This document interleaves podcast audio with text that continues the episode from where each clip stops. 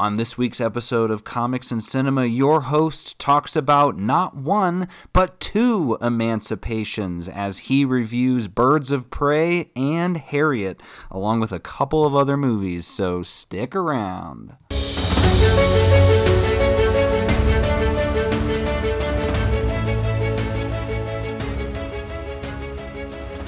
Hey, everybody, and welcome to the Comics and Cinema podcast, where we talk about movies and comics. And on this episode, it will be movies. Uh, as the intro stated, I'm going to be talking about the double feature I saw of Birds of Prey and Birds of Prey. That's right, I saw it twice. Uh, and I also uh, watched Harriet, which was a, a way better movie than I thought it would be. And uh, along with that, though, we're going to talk about a couple of other things that I kind of wrapped up and finished, including The Chilling Adventures of Sabrina, Horse Girl, Harold and Kumar go to White Castle. And guys, I got to tell you, I just started up the Indiana Jones series again. Uh, it's been a long time coming, but uh, it happened by circumstance. So we'll, we'll dive into dive into all those things. But I wanted to at least first talk about Birds of Prey, as that is that is the main topic. And I really really liked this movie. So my wife and I went and saw it. Um, when was it? A couple days ago, and uh, we'd been trying to see it all week. Literally, we would go like, "Oh, you know, let's go, let's go see it tonight." And uh, one reason or another didn't work out, work schedules and stuff with the house and all, all this business. But we finally got to see it on, uh, I think it was on Thursday night, and it was awesome. We both really, really liked it. We had an absolute blast, and uh, it was it was so funny. I kept looking over at my wife, and it was well, it was perfect. We were the only two people in the movie theater, so it was just me and her. And uh, so I guess that kind of uh, necessitates a discussion on the turnout for this film. There's been a lot of talk that the movie is not doing well, and it isn't uh, which is a huge bummer. But people have been trying to assign blame to many different things, including the R rating, the uh, the exit polls. I guess you could say there's a few other things that they're blaming it on. The fact that it was too much like Suicide Squad, or, or the fact that people didn't like Suicide Squad and uh, thus did not want to show up and see this film. But honestly, and personally, I have no idea why. I mean, these are these are all certainly possibilities. I will say the R rating I thought was awesome. I think it was very appropriate. There's a lot in here that I think would have been really, really boring and, and more so than boring, annoying had it not been rated R. The movie definitely is targeted towards a younger audience, I would say, than typically for an R rating. There's a lot of stuff in the movie that is, you know, not not necessarily joke wise, but I guess theme wise in the film that I, I, guess you know a younger person would probably get more out of than um, someone maybe my age. Uh, but I still really enjoyed it, and I, you know that's my fa- honestly my favorite thing about going to the movies is when I'm watching a movie. For the most part, unless it's very very blatant, I'm able to kind of shut myself off from not, like who I am. So I I'm not a 28 year old guy watching the movie. I'm just watching the movie. So I love kids movies. I love animated movies, and uh, so if this movie's targeted to younger audience, I still enjoyed it nonetheless. It just it was clear in some spots like wow, you know, if I was a young uh, you know, if I was like a teenage girl, I would probably be like in love with this film. They'd be like, "Oh my gosh, this is so inspiring." Inspiring, but it is just I don't know. It's it's fun, and and there were multiple times in the film where I was just like, "These ladies are kicking ass! Like they are, and doing it in such a cool and stylized way." I just really enjoyed that, and so I could see being a you know being a younger girl and seeing that representation on screen uh, would be awesome to me, and be like, oh man, where can I get some more of this? Because these birds of prey, they take no nonsense, and there's this uh, there's a bit at the end where they all kind of team up, and they just absolutely kick ass and the filming follows it that way as well. So it's really easy to enjoy this movie if you just let yourself kind of get swept up into it. On the second viewing i saw it in imax and it was just as good in IMAX. Though uh, there were some instances when I was watching it and I was thinking like, oh, this is kind of like Deadpool in a sense. It's like a female Deadpool. But if we're comparing this to Deadpool, I would honestly say it was probably better than Deadpool just because the jokes were a lot smarter and it just it didn't seem like they were trying to uh, cater to the, the lowest common denominator i guess you could say. Whereas deadpool a lot of that was like okay all right like oh we get it. You know this is you're being saucy. We, we I, I get it. Whereas birds of prey maybe one or two times was it like that but for the most part it wasn't. Like there's just some really good jokes and some good bits that are very organic in the movie and i ended up really enjoying. I would say that uh, I'm trying to think of who the standout would have been for me, and I'm, I'm pulling it up here. But while I'm doing that, uh, it was directed by Cathy Yan and written by Christina uh, Hodson, and I'm pulling her up. She also wrote Bumblebee, which is cool. She wrote uh, Unforgettable and Shut In. And Cathy Yan is a director and hasn't really done anything. Um, yeah, she's been a producer on a couple of things and a director to what looks like maybe some shorts uh, I'm not necessarily sure. So this sounds like this is probably her um, her first kind of big movie break. So good for her for that. But uh, it stars Margot Robbie, Rosie Perez, Mary Elizabeth Winstead, Jurnee Smollett Bell, and uh, Ewan McGregor. And it also stars uh, Ella Jay Basco and Chris Messina. And we got a little bit of Ali Wong as well. So I would say the scene stealer for the Birds of For me, um, and and of course this is besides Harley because Harley was awesome. Harley was incredible. Margot Robbie did such a good job portraying her as this fun, sassy, doesn't really care type attitude while also having a heart of gold.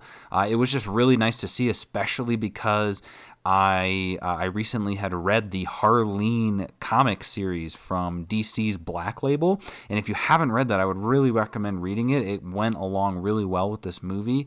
It's uh, it's only three issues. It's three oversized issues. They're in like almost a like magazine type book format, so really great if you're uh, tr- like a collector trying to collect them. It's also in a hardcover as well but uh, it is essentially the origin of Harley Quinn. And so it goes over her when she was in school and graduating after she got her PG- PhD, and then getting her job at Arkham Asylum and interviewing and working with the Joker. And there's it gets way deeper than that, but it is just it's it's great that they are following that in the film. So eh, you know, with DC in the past, a lot of the stories that DC does, they take very small bits from comics. At least for me, from comics that I've read, because I do not read a lot of DC comics. But like Aquaman, I was I couldn't even understand what the story was in relation to the comics. Like there hadn't been a comic necessarily like this movie. I would think the closest thing would maybe be the Aquaman series by I think it was Geoff Johns back when they uh, DC Rebirth or the New 52. Uh, but even then, it was very, very different. So the only thing that was similar though was the scene in the trench when they're going down there and all the all the like crazy fish people are down there. That was exactly like the comics. And so when I saw that, I was like, wow, this is like taken right off the page. And so seeing this film, there were pieces of it, like when she's introducing her origin and talking about her PhD and doing her, she does some diagnoses during the movie, which was great. Uh, and they really reminded me of the comic. And I was like, oh, I'm really happy that I read that. Like, it really enhanced my viewing. And same with the Birds of Prey. Like I, I haven't watched a lot of DC shows, but I have watched Arrow. Uh, I've watched I think four or five seasons of Arrow, and a lot of the characters in Birds of Prey are from that show. They're not the same uh, actors by any means, but uh, uh, Dinah Lance, the Black Canary, who's played by uh, Jurnee Smollett Bell. She there's a character of her that's um, I don't remember what her name is. Her actor, the actor who plays her, but Dinah Lance is a huge character in uh, in Arrow. It's it's Oliver Queen's love interest, and for most of the series. And so that was cool to see her here. And then same with Huntress. She was in Arrow for a couple of episodes. So it was nice to see Huntress in here as well. I don't know anything about Renee Montoya, who's Rosie Perez in here. I don't know if that's a character from the comics. I wasn't sure, but I thought it was cool that like, okay, some of these characters have superpowers, some of them don't. They're just cops. So that was really nice.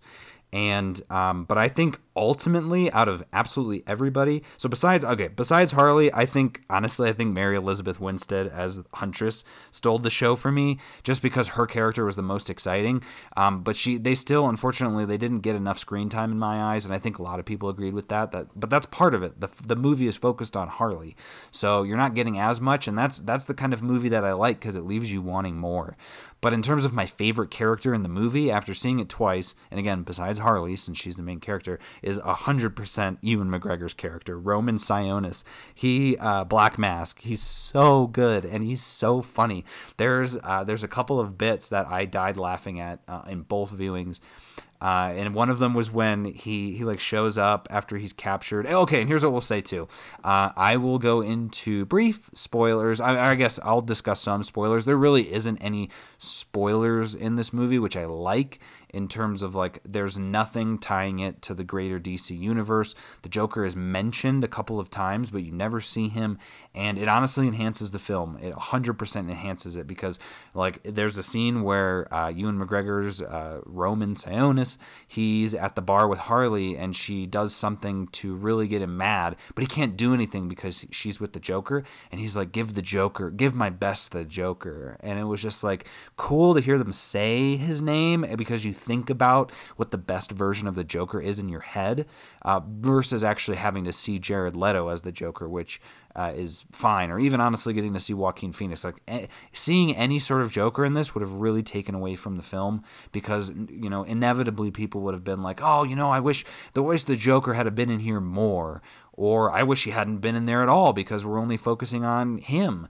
And uh, so not having him at all, I think, was a, a calculated benefit. But with that said, a calculated uh, non benefit that I think and I've heard has been an issue is this R rating bit of it. So people are saying, oh, you know, you know, people it didn't show up because the the targeted audience is you know 12 to 17 year olds, uh, to, and they you know they can't go see a rated R movie. And so, yes, that's true, though I know of a lot of people who would tell me that they would purchase a ticket for one movie and go walk into another theater. And I remember when I was in high school, I'd be like, why would you do that? Like, that's crazy. Why can't you, like, ah, but then at the same time, I was like, man, I wish I, you know, I, I did that. I was a very, uh, I guess the word, I mean, the word I called it was nerdy, but I don't know what you would want to call it, but I, I, I was not the kind of person that would do that. And, um, but so so maybe they're you know that's what they did but that's not going to give the ticket sales because then they're buying a ticket for a completely different movie. So there's a possibility there for sure but the problem is this movie didn't know whether it wanted to be a pg-13 movie or a rated r film and on the first viewing i did it didn't like i didn't catch it right away but on the second viewing i definitely did. There's a lot of scenes where I felt like, okay, they could have gone a little further with this, where like the final fight scene when they're all teaming up is incredible. The choreography is great. And speaking of the choreography, uh, for those of you who don't know, I don't remember his name, but it's not David Leitch, Leitch but um, the guy who did the choreography and stunts for John Wick was brought in to uh, kind of assist and provide feedback and, and help beef up the fights in this movie.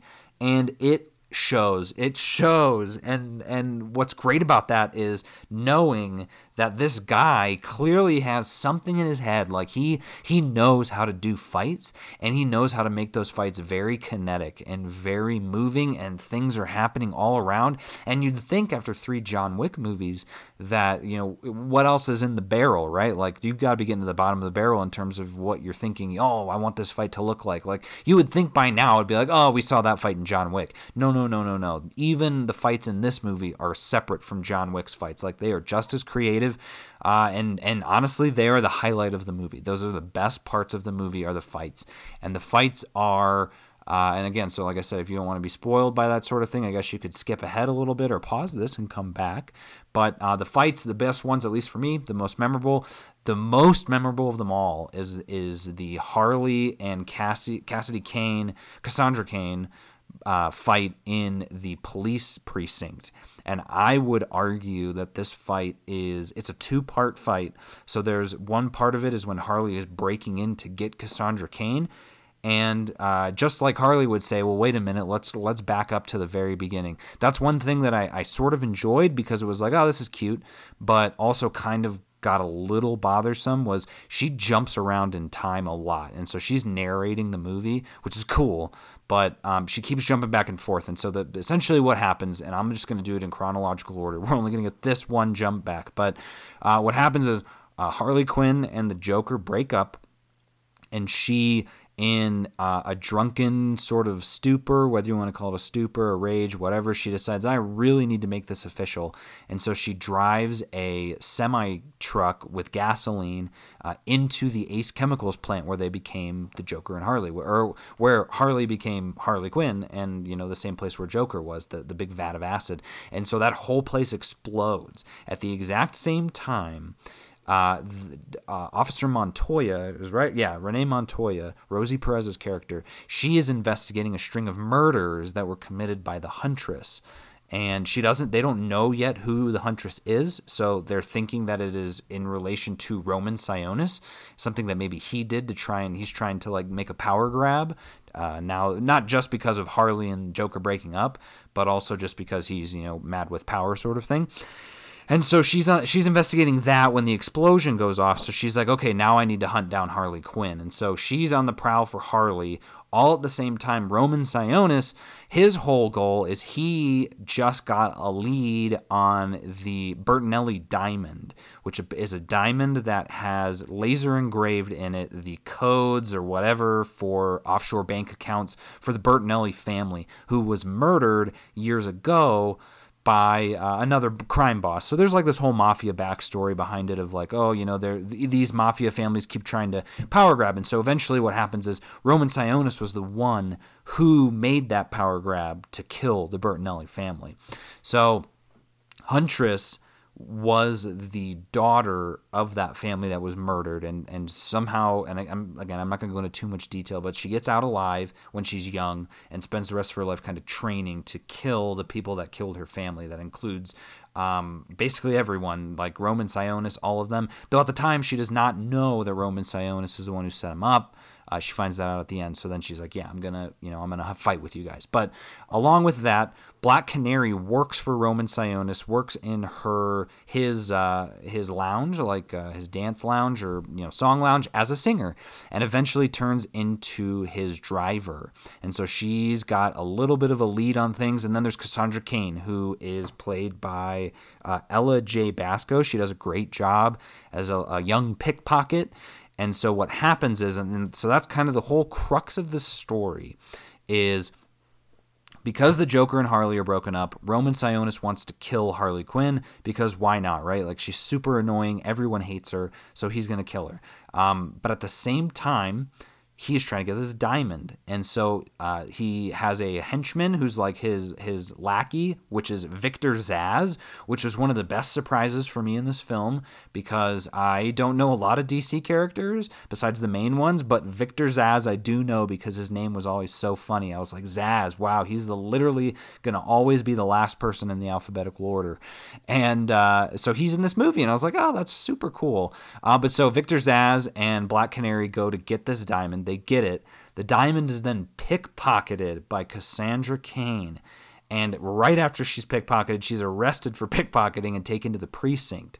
And so uh, you've got all these stories, and that's what I'm saying. If this sounds convoluted, it kind of is. And maybe that's why Harley tells it the way that she does, is because the storytellers figured it makes more sense if you start and just tell one part of the story and then say, wait, let's go back to the beginning and explain it again. But so the the the catalyst of this film is is Cassandra pickpocketing this diamond. So Roman's like, I need to find this diamond. And he's about to kill Harley, and she's like, I'll find the diamond for you. Like, just let me try. And if it doesn't work, you can kill me. She's basically trying to save her skin. So she goes down to the precinct and um she and so like within this, and I guess I'm trying to think if there were any I, I'm blanking on if there were any other fights before this. But so she gets down to the precinct, and this is fight part one of this precinct fight. She shows up, and again, these are in different scenes. So, like, this is not all one long scene. But so she shows up, and she has a riot gun with, uh, you know, you would put in there like gas pellets, but she has glitter pellets, uh, pellets that have bean bags in them, and then pellets that have like goo and pellets with smoke. And it's, it's so insane. And that's where that's this is these fights sorry, I'm going crazy here, like thinking about them, but these fights are just so well choreographed and so stylish. She's walking in, the camera's kind of going in slow motion, and she says, I'd like to report a terrible crime. And the cop's like, What crime is that? And she just, uh, I don't even remember what she says the crime was because it was so, the fight was so good. but she's right there and she you know whips out her her gun and shoots him with a beanbag right in the head, knocks him out. Shoots another cop with a beanbag. And I'm just like, wow, this is and that's this fight makes you really realize that Gotham is a complete garbage dump. Because how would somebody be able to just walk into the Gotham precinct where all the police officers are and just start doing this without any consequences? And it's like, oh yeah, that's because it's Gotham. Like they did a really good job of making the pe- the police just seem completely inept. And so she's shooting beanbags, and then she shoots a blue gas pellet, and then a red gas pellet, and then there's a scene, a slow mo scene of her walking through the gas, where the colors of the the gas match the colors in her hair and shirt. Like it's so cool. And so she's going in there to bust out Cassandra Cain. At the same time, uh, Black Canary is like realizing because she she knows Cassandra Cain. They live in the same apartment, and she realizes like, oh no, Roman's gonna have her killed. And so she calls the police officer and is like, hey, Cassandra Cain has the diamond. You need to get her. And so at this point now, the cop is after Cassandra as well. So Har- that's the first part of this fight. The second part is Harley goes into the prison piece. It almost looked like the same cells from Suicide Squad. Uh, I can't confirm that, but um, so she goes in and same thing like the what is it the sprinkler system goes off and so there's water everywhere and there's just this really slow-mo awesome fight sequence of her beating up all of the villains and they're just regular Joe schmoes but um, just beating up all the bad guys in these cells because there's a malfunction. She causes a malfunction to have all the gates open so that she could get Cassandra. Didn't realize it was going to open all the other gates. So she's fighting all these guys. Cassandra's running away and that's part two of the fight. And then part three, which is my favorite part of all of the fights, is she goes into the evidence locker room and uh, is fighting these other guys because at this point now roman is like you know what? I can't guarantee that harley's going to get this diamond for me. Plus i hate harley so i'm going to make an open bounty on cassandra cain so anyone can go get her. Very john wick 2 style or even john wick 3 um, but so there's other people now in the precinct trying to get at cassandra. So they're in this evidence locker and they're using evidence to fight. Like she hits somebody with a bowling ball and then eventually though she finds this baseball bat and the, the fight with this bat is is John Wick level, hundred percent John Wick level of a fight. It's awesome. There's a the, the best bit, literally the best bit for me in the whole movie She's going, she knocks this guy down. So this guy's on the ground. She hits him over the head with the bat. Another guy's running towards her. And so this is all a wide shot where she's on the one end, she's on the right end of the camera, and this guy's on the other end, the left end. He's running towards her. And again, wide shot so you can see the whole thing. She throws her bat. She like puts her bat over her head, two handed, slams it down on the ground. It ricochets up to the guy smacks him in the face and knocks him out. And then while it's spinning in the air, it comes right back and she catches it and then just goes to town on another guy. Oh man, it's just, like I said, John Wick level. And then uh, basically they escape, Cassandra and her escape and uh, there's also a really great sequence of her kicking a phone at Montoya that I think would be is very enjoyable. But they escape, and at this point, Cassandra's like, "I can't believe it! Like, oh my god, why are people after me?" And it's like, "Why do you think you pickpocketed a diamond?" Literally five minutes after Black Canary was like, "You need to be careful who you pickpocket," and it's like, okay, you know that lesson came back quick. And so uh, she's got it. She falls kind of for Cassandra Cain and thinks, oh, you know, maybe she can make me a better person. I can kind of help her. She seems to be in a bad way. I'll be a good role model for her. But then she gets sold out by her landlord and realizes maybe I should just sell out Cassandra as well for my own safety. And uh, so she calls Roman Sionis and says, Meet me at the amusement park. And so, again, all of these different stories kind of come to a head at this amusement park where the birds of prey now are. And again, not going into too much detail, they all show up there for their own reasons. And then Sionis has an entire army of bad guys now to go fight. And they're like, we need to team up. And so then we get the second best fight of the movie, which is them all tag teaming Avengers style in this in this fun house and it was just, it's so good the way the camera pans around them and just like the avengers but again incredibly different because this is not an avengers movie. But uh, you know you do get the classic spin around everyone's doing cool moves. And uh, if you are all wondering if Black Canary gets to uh, use her powers in this movie, all I'll say is uh, you'll be pleasantly surprised. And um, and so then by the end of the movie, and and here's where we'll go to full spoilers. So if you uh, if you don't want to know how this movie ends, uh, you know you can again skip ahead or pause it, whatever. I'm just giving you a final warning. But um, she does use her powers, and it's awesome. And so it ends up propelling Harley on rollerblades, roller skates, uh, while Sionis is driving away with uh, Cassandra Cain, and so catches up with her and there's this gr- just a great driving sequence, and by the end of it, they're on the they're on a pier, they're at the docks, and it's just Black Mask and her, and then Cassandra, he's got her, and uh, they get a cool little, I guess, monologue bit, and then it's revealed that Cassandra Cain had a grenade all along that she picked up, and you and you see it. So if you follow along with the movie, it's not like, oh wow, this is a MacGuffin sort of thing, or it comes out of nowhere. It's it's not MacGuffin. That'd be an ex a Deus ex machina, but um, so she pulls the grenade and it's in his pocket. Harley kicks him off the pier and he literally explodes before hitting the water. So there is absolutely no question Black Mask is dead. Like he's 100% dead, which is a tragedy because Ewan McGregor, again, steals the show, chews up every scene that he's in. And, uh, but it was good. I'm glad. I was like, thank goodness. Like, this is a one and done movie, one and done villain. Great. They really got something here. And so by the end of the film, we kind of get a setup to the Birds of Prey, which is just the three other uh, women, which is what Black Canary, the Officer Montoya, and uh, Huntress. Harley is not a part of that. She has taken an apprentice, Cassandra Cain.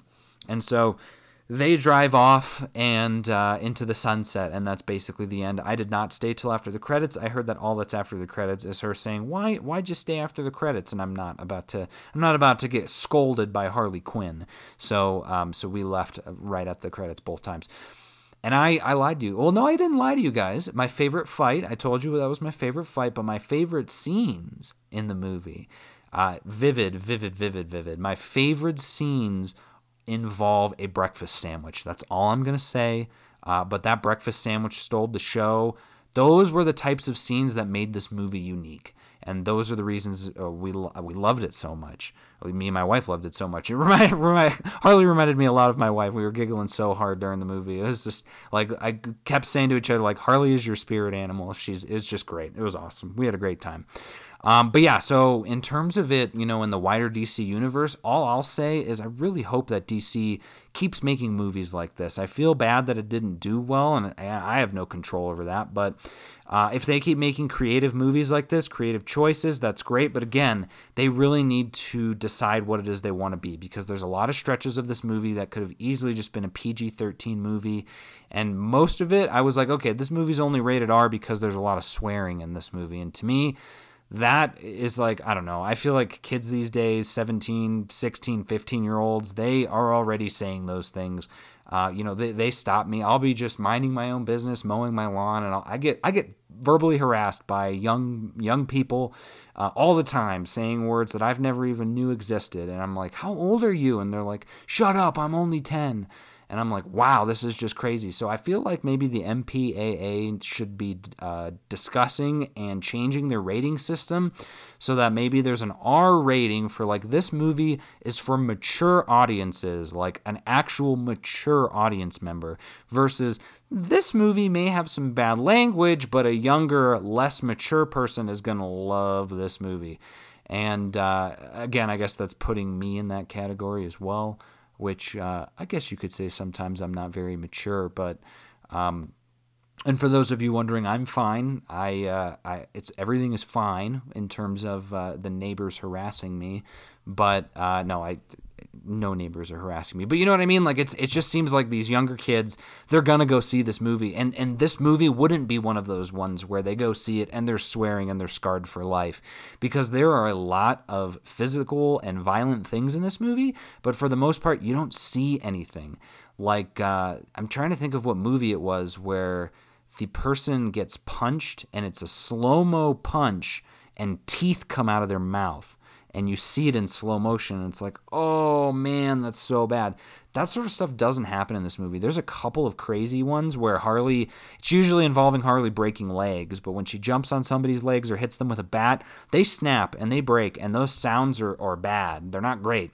But there's no blood. There's like zero blood. There's a couple of bits where a little bit of blood flies up in the air, and I just kept saying to myself, like, this doesn't, this feels like a PG 13 movie. And then obviously there'd be like 10 F words in a row, and it was like, oh, okay, all right, there we go. That's why it's rated R. But still it just it didn't it felt like they didn't know what they wanted it to be. They didn't know whether they wanted this to be a pg-13 movie that they could make up probably more money on or an r-rated movie more like deadpool and uh, they just it sounds like they never really came to that decision and, and that definitely hurt the movie. So i think if they'd have embraced their r rating i bet you this movie would have done a little better. It would have had more word of mouth. Maybe they could have re- released some red band trailers and people would have been like wow this movie looks crazy. Or they could have just done a pg-13 movie and same thing. More people would have gone to see it. But that's the bed they've made, and only time will tell what consequences will be had for this movie not performing well, whether that is there being no sequel or what. But as far as I understand it, uh, Harley Quinn and Margot Robbie are returning for the Suicide Squad movie that James Gunn is doing, that I think. It either comes out this year or next year. I, I have to check. I don't remember. But but yeah, so Birds of Prey, if you haven't seen it or you have seen it, I'd recommend going to see it again. And uh, if you haven't seen it, definitely going to see it. Uh, so next up, like I said in the intro, I was I, I started my intro and I was like, I was like, do I have any puns that I can do for this? I'm usually trying to come up with puns, and I know an artist should never, a magician should never reveal his tricks. But uh, I'm thinking to myself, well, this movie, I'm not going to say the fantabulous emancipation of one Harley Quinn because that's just too long. And I'm thinking, oh, well, you know, you're fantabulous host. But then I was like, emancipation? I also saw Harriet and technically she was emancipated and emancipated a ton of people. So perfect. It, this is a, this is the segue that I needed, and that is why uh, the listeners just keep coming back it's for the witty banter that I have between myself and the microphone. And uh, so thank you so much for your patronage. Uh, but technically, I would call it something else, maybe your, your listenage, because this is not a Patreon. You guys are not patrons. I am not going to make you pay for anything. Uh, you just get to enjoy this and turn it off whenever you want. Uh, but Harriet, truly amazing, fun, great movie. Um, this was uh, this, this was the movie that my wife and I watched for Valentine's Day, which was awesome.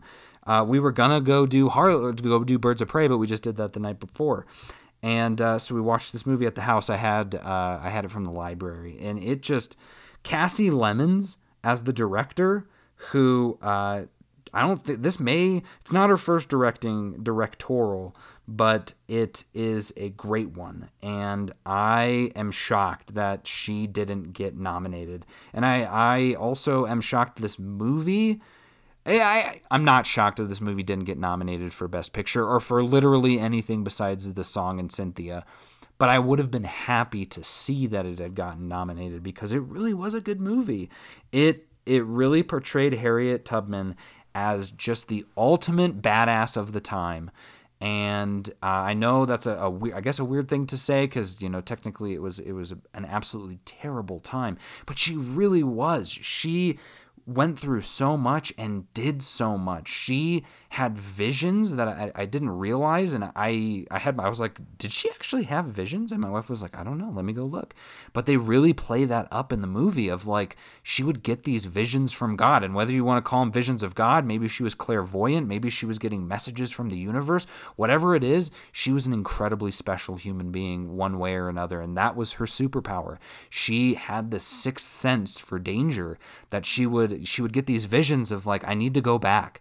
And so that that was the coolest thing and I end up learning a lot more about Harriet Tubman than I thought. She's one of my favorite um, abolitionists. I guess would be the right thing. I mean, she's just a, one of my favorite historical figures in general.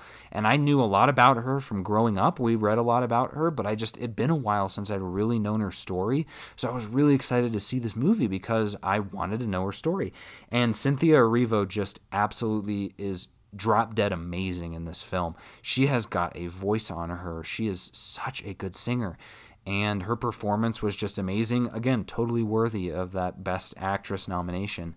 But um, what I didn't know was so she so she escapes, and um, oh, and a shout out to Joel Alwyn, who is from uh, he's from Billy Lynn's uh, Long Halftime Walk, and he plays the slave owner, and he's just who it to, to be to have to be him as an actor he just he he plays a real slime ball a real horrible person and uh, I don't want to go into too much detail because I do not want this movie to be about the only you know white guy who has a lot of parts in this film. But he was just played a really good terrible person, and I was really happy with things uh, ended with him because I was like, good, good for you, Harriet. Like you show him, and. Uh, but no, so Cynthia Erivo was just absolutely phenomenal. She, um, so she, she, she escapes to freedom and she does it by herself and so she shows up in Philadelphia and we were just at this point again we were floored we're just like to think of all the people that had to go through this during that time like god this wasn't even this was like 150 years ago. It wasn't a long time ago. And these people are literally fleeing hundreds of miles. They they don't have shoes. They don't have food. And they're literally just running. And as i'm watching this i'm like it's like a sick game the way the government was treating them because they had it in place where so, so like the, she she flees to Philadelphia. And um, she's there she's safe. Slavery is illegal there. They they she finds these abolitionists and starts a new life and so it's like, okay, so all she had to do was cross the Pennsylvania border. And I'm thinking to myself, like, this is like a really, really weird Red Rover, a really, really weird, like, not necessarily capture the flag, but just like, oh, you can, you know, oh, if you run, if you run a hundred miles, you can be a free person. Or you can stay here and be a slave for the rest of your life. Like, to have that be a thought in your head I can't imagine. I just can't imagine. It's absolutely terrifying. It's it's unsettling. And she does such a good job of portraying that of of there's these just amazing scenes where she ends up staying with Janelle Monáe, who was awesome. I love Janelle Monáe. And when I saw her turn my wife, I was like, there she is. She showed up. Uh, and she was great. But so she stays at her house and she was born free and she's like saying certain things like oh you know you're you're so strong yada yada yada. And she t- and harriet turns to her and she's like you've never been a slave. And she's like no i'm like i'm sorry. And she's like no like it's just you you and she says it to the to the abolitionists towards the end as well like you guys forget what it's like to be a slave what it's like to be in constant fear all the time like you have gotten comfortable and so she's like, I can't, and I, I can't stand by. Like, I have to keep saving people. And it just was such a powerful. I cried. My wife and I both cried during her speech. Like, it's such a moving speech. And to think that, again, like, yes, slavery is not, is, is gone now. Like, well, I mean, debatable whether it's gone. There's still a lot of forms of slavery out there, but, um, but that time period is gone.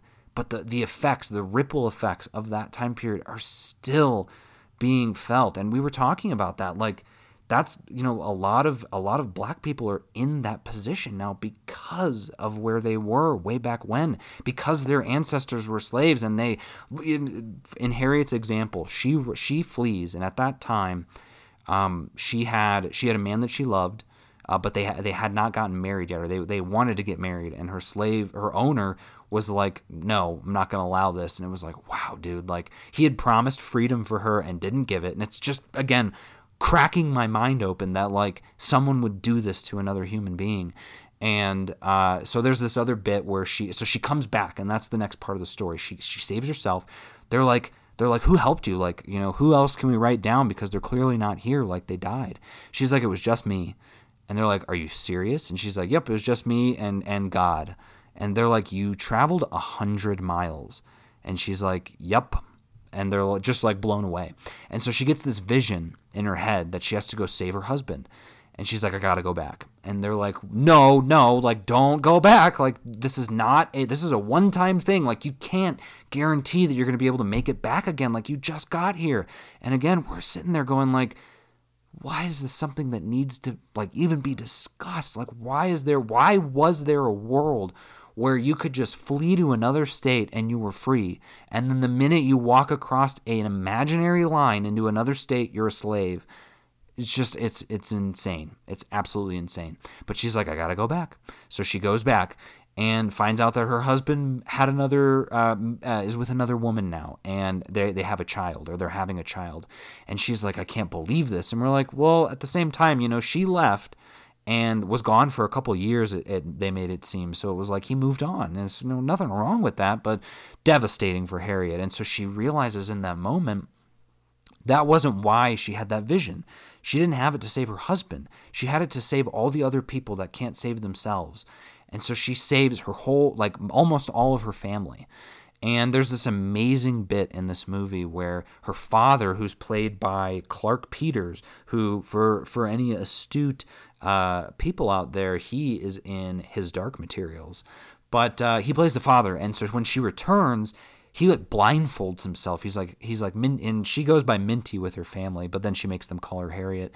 But so she he's like Minty, I can't look at you because I need to be able to tell people that I haven't seen you when they ask, so that I'm not lying. And I was like, oh, very very interesting, like a very honest guy because people trusted him. And so every time she would return, he'd have a blindfold on, so he never got to see her, which is so sad. And uh, so she, she shows up, and he's like, you know, take all of them. I'm not leaving until all of my family is gone, and that includes the other slaves. And so she saves like an, and so then they do the greatest montage, and that's why you know if you guys are a fan of I guess feel good, real feel good movies that have that really pull at your heartstrings at the same time, this one's perfect because uh, we forgot, or my wife forgot the story of Harriet Tubman for a bit. And uh, the movie, like in the first 15 minutes, she escapes to freedom, or it's maybe even like the first 20 minutes. And she looks at me, she's like, So then what's, she was like, What's the rest of the movie about? I was like, She goes back to go get more slaves. She's like, Oh, yeah. I was like, Yeah, like, how cool is that? Like, she did not mess around. Like she escaped right away.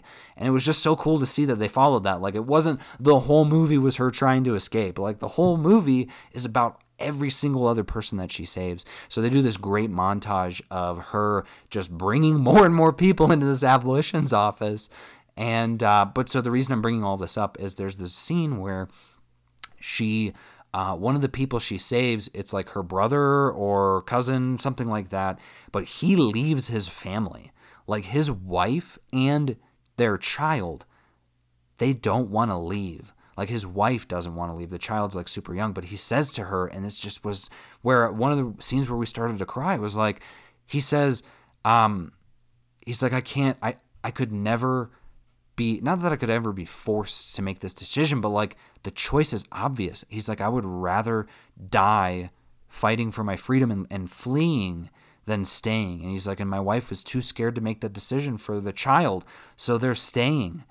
And I'm just thinking to myself, like, that's just devastating to have to have that sort of choice in your life to literally leave your your very young child uh, behind and then start a brand new life in another state. Like, can you imagine, you know, whatever the circumstances are, imagine you being with your family and you just leave and you tell your family that I'm leaving. And it's for a reason that they can't argue. Like it's not a oh i hate you now. It's like a i wish i could come with you but i can't sort of thing. And they leave and they move whole states and you never hear from them again. You never see them again. Your son or daughter never sees their father again. I just can't imagine it. It would break my heart. And so to see that this sort of stuff was happening is just it it was really really sad. And so I say that based on uh, what I was saying earlier about you know this stuff is still prevalent today because Imagine that child. So that child who is left behind has now is now grows up in slavery. Sure, this let's just say the Civil War happens and they're emancipated. So now he's a free he's a free man that has never known his father assuming by that point too his mom's probably passed away. She a lot of slaves were killed and in this movie were shown as being killed for like associating even with harriet tubman who at this point is called moses by everybody which was so badass because all these stupid white people thought that uh, it was a a white man dressed in blackface, which was I was laughing so hard. I'm like, of course. And I turned to my wife. This is it's really interesting, and I'm I'm I need to think on this more. I would love to hear your guys' thoughts on this. Whenever there's something horrible like this that happens in the world, and, and even something minor, where there's there's a clear right and wrong, and it's something that one side doesn't grasp, but the other side clearly does grasp, like slavery or you know uh, eugenics or you know anything that you could associate with like Nazis or hate. Basically, the the difference between love and hate, I guess you could say. There's just such a clear delineation between the good guys, typically being incredibly smart people, and the bad guys being incredibly stupid people, like very unintelligent. And I wonder if that's something that is, you know, translated in all things. So, like when I'm watching this movie, the whole slavery piece, these slave owners are all gathered in the town square and they're like debating what they're going to do about Moses. And they're like, oh, you know, this ru- they, Moses is ruining our livelihoods because he's taking all of these slaves from us. And they're like, who do you think Moses is? And it's like, I heard that it's a, a white abolitionist in blackface. And they're like, oh, wow, you know, that traitor. And I'm just laughing. I was literally laughing because I'm like, how stupid do you have to be? And and you know, there's really no way they would have assumed that because at the time, again, stupidity ended up being the rich people because you know, of course, it could never be a woman and certainly not a black woman because you know that just would have been unheard of. But then you have on Harriet's side every single mission that she's taking. Yes, she has been guided by God, but she's making these missions. She's literally taking groups of people hundreds of miles to freedom and no one catches her. That that that there's bits of luck in there, but there's also a lot of ingenuity and intelligence there because you have to be smart to know how to navigate things and hide in the right spots. So I just kept thinking about like, wow, these people who usually the people who are the loudest, the people who have the most hate in their hearts, and the people and oftentimes those people end up being rich and then they become really hateful because they don't want to lose that power that they've gained. Uh, they're just usually really stupid. And it's because maybe it's because they've gotten comfortable maybe it's because they've gotten soft. But it just it's so funny to think that they they thought that and so then when they they find out that it's harriet tubman they're like i can't believe this and it's like good you can't believe this because you're a stupid idiot and you deserve this and uh, so that part, that whole bit was great. But uh, but yeah, so just to have you know somebody who's growing up to to kind of bring it back to that in terms of it affecting things today. You know that person growing up without a father and now maybe without a mother and was a slave and now isn't a slave, they have to go create their own life. And they're creating it in the rubble of this horrible horrible thing. And there's these there's the incredible powerful scenes towards the end too where she's explaining to her former master that uh, you know like a day of re- much like papa john says um, a day of reckoning is coming. She's like god did not meant did didn't mean for people to own other people. And she's saying this all because she's had a vision of it. And she's she's literally has visions of the civil war before the civil war happens. And it again just brings tears to your eyes because you're like she's just such a powerful woman.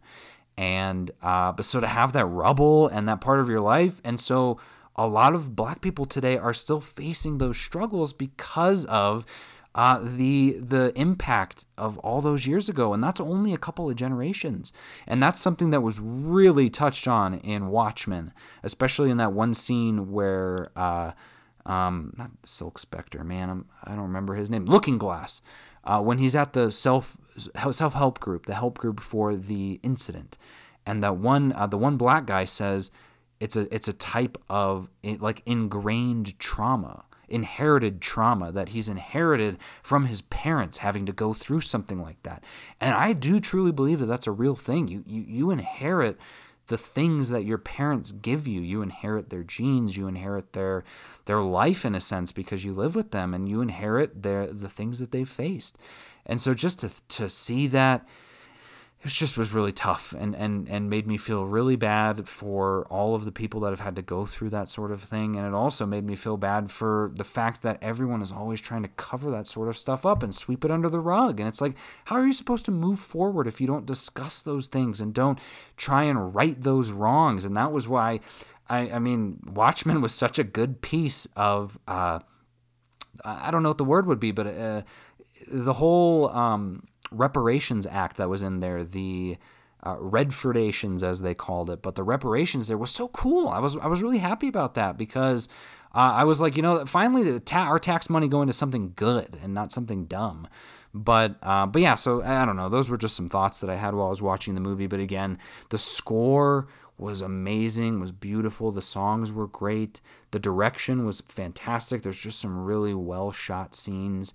And overall, I thought it was a really powerful movie. So, again, if you're a fan of Harriet Tubman, you're a fan of that time in history.